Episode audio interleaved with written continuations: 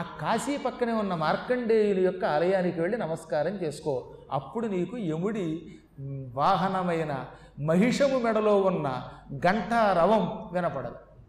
ఆ ఘంటా శబ్దం నువ్వు వినవవు. ఇంత అద్భుతంగా వ్యాసుడు రాస్తే శ్రీనాథుడు తెలుగులో కాశీఖండం అనువాదం చేస్తూ మనని భయపెట్టకుండా ఇంకొక తమాషా చెప్పాడు ఆయన. ఆయన ఏమన్నాడు? యమధర్మరాజు గారి యొక్క వాహన ఘంటా శబ్దం నీకు వినపడకుండా ఉండాలంటే ఒక్కసారైనా కాశీ వెళ్ళు వెళ్ళి దర్శనం చేసుకో. ఆ మార్కండేశ్వరలింగం చూడన్నాడు. ఈయనేమన్నాడు? అర్ణోరాశి పరీత భూభువన మధ్యస్వర్ణఖండంబు. అర్ణోరాశి పరీత భూభువన మధ్య స్వర్ణఖండంబు సంపూర్ణైశ్వర్య సమృద్ధి కాశి. కృతపాపుండైన తత్పట్టణాభ్యర్ణక్షోణుల ఐదు క్రోశముల ప్రాణాంతంబునన్ మర్త్యుడు ఆకర్ణింపండు కృతాంతవాహం మహిషగ్రైవేయ ఘంటాధ్వని ఈ సప్త సముద్రాల చేత పరివేష్టింపబడిన భూమి చాలా గొప్పది. పంచభూతాల్లో భూమి చాలా గొప్పది. ఈ భూమిలో ఒక ప్రాంతం ఇంకా ఉత్తమోత్తమైన ప్రాంతం సకల ఐశ్వర్యములతో కూడినది అంటే శివశక్తులతో కూడిన ప్రాంతం అదే కాశీ. కాశీ మాత్రమే భూమండలంలో సంపూర్ణ పుణ్యస్థలం మోక్షస్థలం. అటువంటి కాశీ పట్టణంలో పంచక్రోశుల మధ్యలో ఉన్నవాడు అసలు జీవితంలో యముడి దర్శనం చేసుకోడు యముడి వాహనమైన దున్నపోతు మెడలో ఉన్న ఘంటా శబ్దం వినడు. కాబట్టి కాశీ వెళ్ళాలన్నాడు ఆయన. ఆయనేమో వినరా? విని వెళ్ళి అక్కడికి పో అంటే అసలు అవేం పట్టించుకోకు. కాశీకి వెడితే నువ్వు ఎప్పుడూ పొరపాటు కూడా యమ దర్శనం చేసుకోమన్నాడు ఆయన. నిజంగా అంతే. కాశీ వెడితే యముడి యొక్క భయం అనకూడదు మీరు నేను చెప్పాను నమ్మి కాశీ వెళ్ళి దర్శనం చేసుకుని మార్కండేయేశ్వర లింగాన్ని చూడండి. గ్యారంటీగా మరణ సమయంలో మాత్రం యముడు రాడు పుణ్యదూతలే వచ్చి పట్టుకెడతారు యమవాహనం మహిషం మనకు కనపడదు. మహిషం కనపడకుండా అందమైన రూపంతో యముడు మనకి దర్శనమిస్తాడు. ఇది ఒక శాస్త్రం కాదు దాదాపు పద్దెనిమిది పురాణాలు చెప్పి ఇంతవరకు ఒక పురాణంలో చెప్పిన దాన్ని మరో పురాణంలో ఎక్కడైనా తిరస్కరించినవి ఒకటో అరో కనపడతాయి కానీ కాశీ విషయంలో పద్దెనిమిది పురాణములు ముక్తకంఠంతో ఒకే విషయం చెప్పాయి. అంత గొప్ప కాశీక్షేత్రం అక్కడికి యమధర్మరాజు గారు కాశీ మీదుగా వెడితే వాహనం మీద వెళ్ళకూడదు కనుక చుట్టూ తిరిగి మార్కండేయుడు ఉన్న గుడి దగ్గరికి వచ్చాట. ఎందుకంటే కాశీ మీదుగా యముడు దున్నపోతు మీద రాకూడదు. వస్తే యముడికి కూడా ప్రాణం పోతుంది. కాశీకి వచ్చిన దేవతలు ఎవరైనా తమ వాహనంతో పైనుంచి వచ్చి దిగరు. వాహనం దూరంగా పెట్టి కాలినడకన మనలాగే చేతులు కట్టుకుని కాశీలో అడుగు పెడతారు. కాశీలోకి ఆకాశయానం మీద రావడం నిషిద్ధం. ఏది? పట్టణం మధ్యలోకి. ఎక్కడో ఎయిర్పోర్ట్లో దిగండి. అక్కడి నుంచి నడిచి వెళ్ళండి. యముడు కూడా ఎయిర్పోర్ట్లో దిగాడు అక్కడ. ఆయన ఎయిర్పోర్ట్ వేరే ఉంది. గంగానది అవతల తీరంలో దిగాడు. దిగి అటు నుంచి బయలుదేరి ఈ మార్కండేయుడు ఉన్న చోటుకు వచ్చాడు. మార్కండేయుడు శివలింగమును గట్టిగా గాఢంగా కౌగలించుకొని ఓం నమ శివాయ అంటూనే ఉన్నాడు. బాలక మృత్యు వచ్చింది నీకు. నీకు మరణం ఆసన్నమయ్యింది అంటే దగ్గరయ్యింది. నువ్వు పోవాలి ఇక్కడ ఉండకూడదు.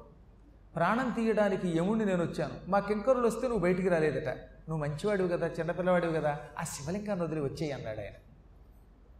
కుర్రవాడు అసలు వెనక్కి తిరగలేదు అది ఏం వినపడలేదు అలా భక్తితో ఆ భగవంతుడిని ధ్యానం చేస్తూనే ఉన్నాడు. ఈయన ఎంత ప్రయత్నం చేసినా వాడు వినలేదు రావడంలా.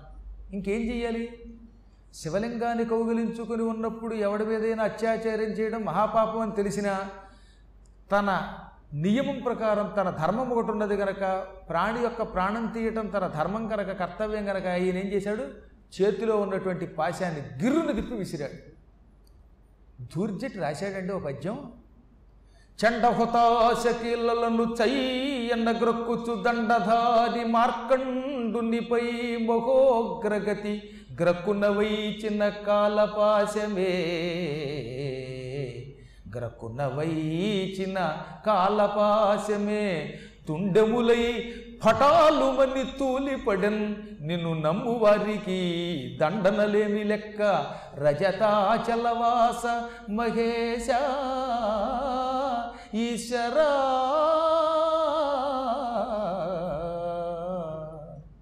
అద్భుతమైన భక్తితో రాశాడు ఆయన.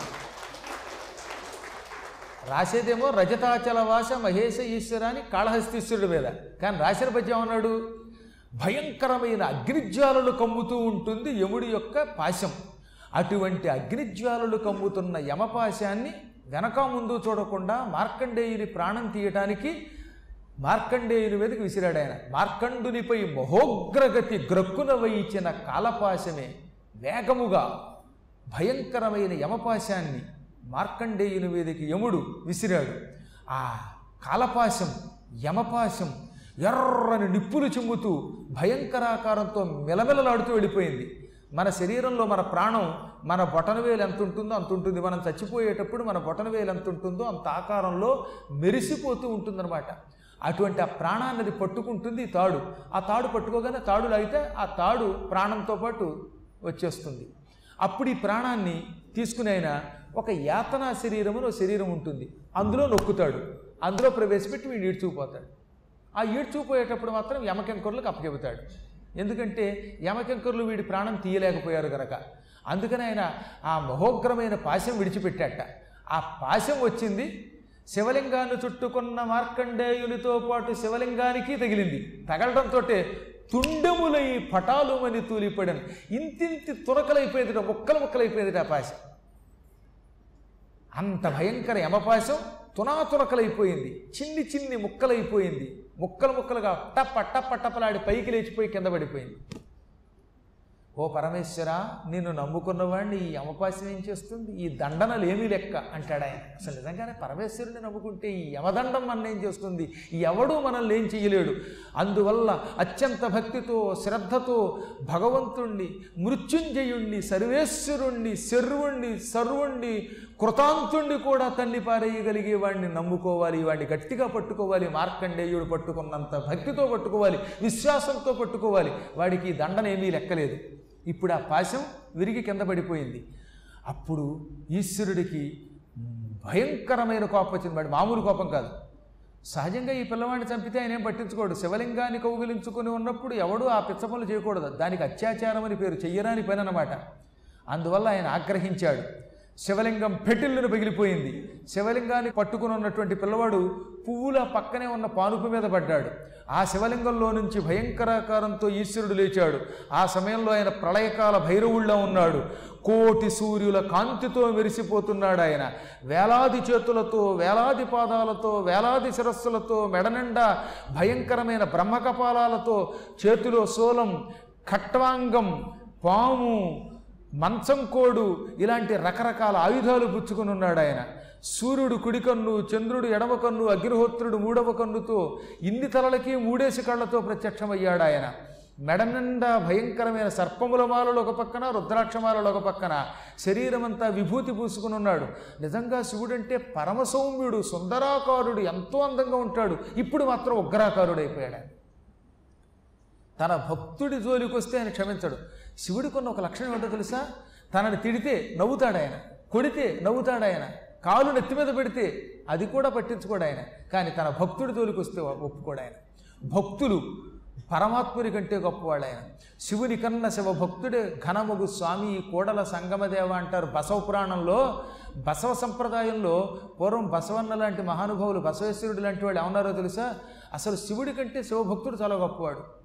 పయోధిఘనమే పయోధికన్నను పయోధి దాల్చిన పృథ్వీఘనమ్మగు పృథ్వీఘనమ్మే పృథ్వీకన్నను పృథ్విని దాల్చిన సహస్రఫణియగు శేషుడు ఘనమగు శేషుడు ఘనమే శేషుని కన్నను శేషముద్రికాలంకృత భాసుర మంజీర ఘలంఘలరావాంకిత మహామహేశ్వరి పార్వతి ఘనమగు పార్వతి ఘనమే పార్వతి కన్నను పార్వతినే తన సగముగ దాల్చిన శివుడు ఘనమ్మగు శివుని కన్న శివభక్తుడి ఘనమగు స్వామి కోడల సంగమదేవ అంటాడు ఆయన ఈ ప్రపంచంలో ఒకదాన్ని మించినవి ఒక్కొక్క గొప్ప వస్తువులు ఉన్నాయి ఈ భూమి చుట్టూతా ఉన్న సముద్రమే ఎక్కువ కదా సముద్రం ఎక్కువ భూమి తక్కువ ఉంది.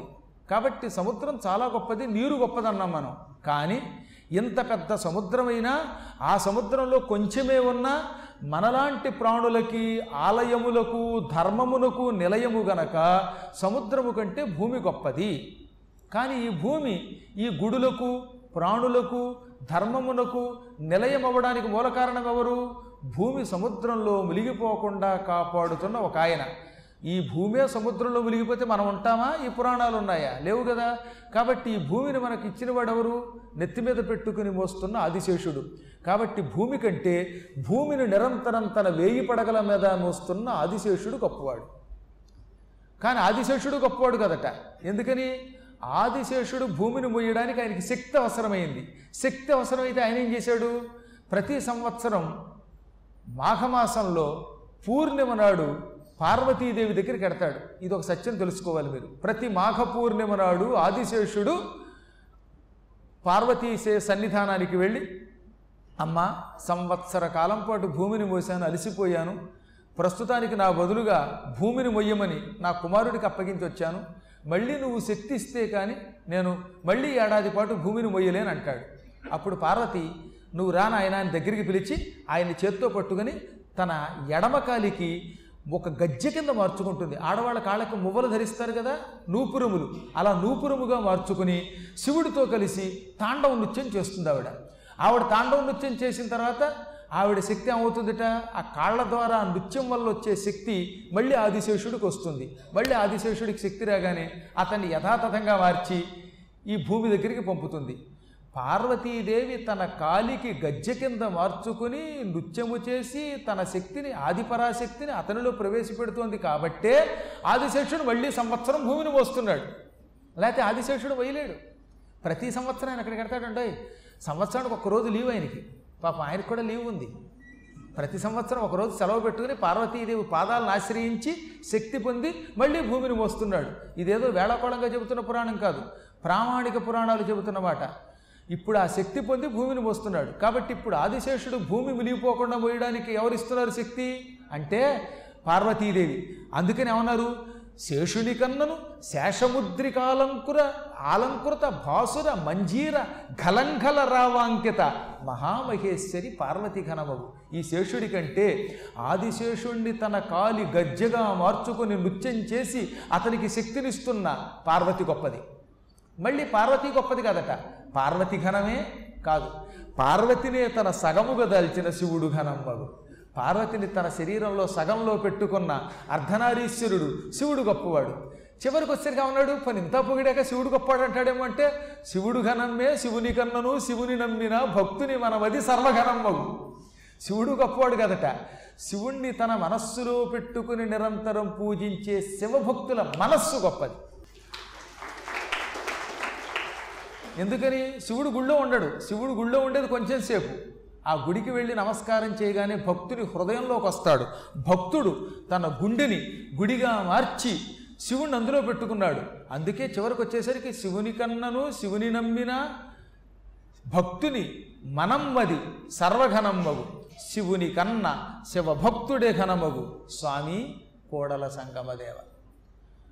శివుడు స్వయంగా చెప్పాడు నన్నేం చేసినా నేను ఒప్పుకుంటాను. నా భక్తుల తొలికొస్తే ఒప్పుకోను. ఆ మాట నిలబెట్టుకోవడానికి తన జోలికి రాకపోయినా తన భక్తుని జోలికి వచ్చి తనని పట్టుకున్న వాడిని చంపబోతున్న కారణం చేతనే భయంకరమైన అగ్నిజ్వాలలు కమ్ముతున్న నేత్రాలతో ప్రత్యక్షమై విశ్వరూపం చూపించి ఈశ్వరుడు ఒక్కసారి వచ్చి ఎడంకాలతో ఒక్క తన్ను తన్నాడు. యముడు కింద పడ్డాడు. చాలామంది సోలంతో పొడి చంపాడు అంటున్నారు కానీ సోలం పడవల తనగానే చచ్చిపోయాడు. శివుడు తండ్రితే ఇంకా బతకడం ఏమిటి ఆ తర్వాత సోలం ఎక్కువ పెట్టే లోపు దేవతలంతా వచ్చి నీ కాలి దెబ్బకే ఆయన చచ్చిపోతే మళ్ళీ సోలం ఎత్తి పొడిస్తే భస్మం అయిపోతాడు. బాబోయ్ అంతా వచ్చి రెండు చేతులు జోడించారు. ఒక పక్క బ్రహ్మ మరొక పక్క విష్ణువు. ఇంద్రుడు తక్కిన దిక్పాలకులు ఋషులు భయభ్రాంతులైపోయి అసలే నీ భయంకర రూపాన్ని చూసి మేము మునిగిపోతున్నాం. ఆ సమయంలో నువ్వు ఆయన సంహరించడమే కాక సోలంతో పొడవబోతున్నావు. నువ్వు సోలంతో ఈ ధర్మమూర్తిని పొడిస్తే అతడు భస్మం అవుతాడు నీవెంత పుణ్యాత్ముడివో మేము ఎరుగుదాం. మహాత్మా నీవే ఈ యముణ్ణి ధర్మ సంరక్షణకి నియమించావు. ధర్మమును నిలబెట్టడంలో ఆయన కొన్ని పొరపాట్లు చేస్తే చెయ్యొచ్చు. అంత అతని చేత ఆయన లేకపోతే ఎలాగా? అనగానే ఆయన వెంటనే ప్రసన్నుడై శూలంతో పడవడం మాని మార్కండేయుణ్ణి లేపి పుత్ర లే భయపడకు. కలియుగాంతం వరకే కాదు. ఎన్ని యుగములైనా నాశనం లేదు సాధారణంగా చిరంజీవులు అంటే ఎవరినంటామంటే కలియుగాంతం వరకు బతికితే చిరంజీవి అంటాం. ఈయన అలా అలా బ్రహ్మదేవుళ్ళు కూడా మారినా కూడా బతికుండే ఆయువు నీకు ఇస్తున్నాను. అందుకే బ్రహ్మాయురస్తు కదా ఆయనకి ఏకంగా. బ్రహ్మని మించిన ఆయువు ఉంది. మీకు ఆ విషయం భారతంలో కూడా అరణ్యపురంలో చెప్పాను మీకు ఒకసారి. మార్కండేయుడు చెప్పాడు ఆ మాట. నేను ఎన్నో బ్రహ్మలు చూశాను ఆయన. మహాయువు ఇచ్చానన్నాడు ఆయన. భారతంలో అరణ్యపురంలో ఉన్నారుగా? మార్కండేయుడు విష్ణువు కడుపులోకి కూడా వెళ్ళాడు. మర్రాకు మీద ఉన్న విష్ణువుని చూశాడు. శివుణ్ణి కేశవుణ్ణి సమానంగా పూజించాడు. ఆయన ఇప్పటికి కూడా జగన్నాథపురంలో ఉంటాడు. పూరి జగన్నాథంలో అప్పుడప్పుడు వచ్చి అక్కడ ఉపాసన చేసిపోతూ ఉంటాడు. అంత ఆయువిచ్చి నెత్తిమే చేయి పెట్టి నాయన నీవు లోకంలో ధర్మములను ప్రవచించదవుగాక ధర్మ సూక్ష్మములను తీర్చెదవుగాక అని వరమిచ్చాడు. మార్కండేయుడు బ్రహ్మానందంతో శివుణ్ణి స్తోత్రం చేశాడు. ఇప్పుడు ఆయన మళ్ళీ ఏమన్నాడు తెలుసా? ప్రభు నాకేమో ఇంత ఆయువు ఇచ్చావు ధర్మం కోసం నా ప్రాణం కూడా తీయడానికి సిద్ధపడి నీ లింగాన్ని కూడా లెక్క చేయకుండా ఉన్న ధర్మమూర్తిని ఈ ధర్మరాజుని బతికించన్నట్ట అది గొప్పతనం అక్కడ. ఈయనేమో ప్రాణం తీయడానికి వస్తే ఆయన ప్రాణాన్ని మళ్ళీ ఇమ్మన్నాడు. ఆయన చిరునవ్వు నవ్వి యమధర్మరాజుని తాత్కాలికంగా శిక్షించాను తప్ప శాశ్వతంగా వధించను అని ధర్మమూర్తి లెమ్మనగానే ధర్మదేవత లేచాడు.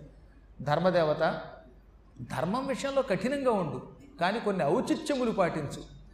శివలింగమును నిరంతరము మనస్సులో కానీ లేక ఇంట్లో కానీ పెట్టుకున్నటువంటి భక్తుల్ని అకాలములో తీసుకుపోవద్దు అని హెచ్చరించి ఆయన్ని పంపేశాడు.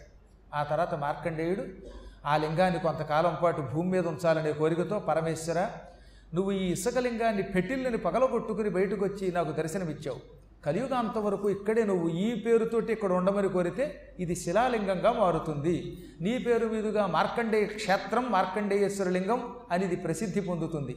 దీనిని దర్శనం చేసుకున్న వారికి అకాల మరణాలు లేకుండా దీర్ఘాయుష్ ఇస్తాను జ్ఞానం ఇస్తాను అని వరమిచ్చాడు. ఆ తర్వాత మార్కండేయుడు పదివేల సంవత్సరాలు ఇంద్రజుమ్మున సరస్సులో తపస్సు చేశాడు. ఇంద్రజమున సరస్సు అంటే ఇప్పుడు పూరి జగన్నాథంలో ఉందన్నమాట. ఆ తపస్సు చేసిన మార్కండేయ మహర్షి చేత చెప్పబడిన పురాణం మార్కండేయ పురాణం. ఈ మార్కండేయ పురాణంలో రేపు జైమిని మహర్షి కొన్ని ప్రశ్నలు వేస్తాడు. అక్కడతోటి కథ మొదలవుతుంది. తి ప్రజాభ్య పరిపాలయంతాం. న్యాయ్యేన మార్గేణ మహీం మహిషా. గోబ్రాహ్మణేభ్య శుభమస్తు నిత్యం లోకా సమస్త సుఖినో భవంతు. మరి విన్నారు కదా ఇది ఇవాళటి ఎపిసోడ్. మళ్ళీ వచ్చే ఎపిసోడ్లో కలుసుకుందాం. మా షో మీకు నచ్చినట్లయితే గానా యాపిల్ గూగుల్ పాడ్కాస్ట్ మరియు ఏ ఇతర పాడ్కాస్ట్ ప్లాట్ఫామ్లైనా సబ్స్క్రైబ్ చేసుకోండి. నెక్స్ట్ ఎపిసోడ్ రిలీజ్ అయినప్పుడు మీకు అప్డేట్ వస్తుంది. నేను మీ ఆర్జే మాధవ్. ధన్యవాదములు.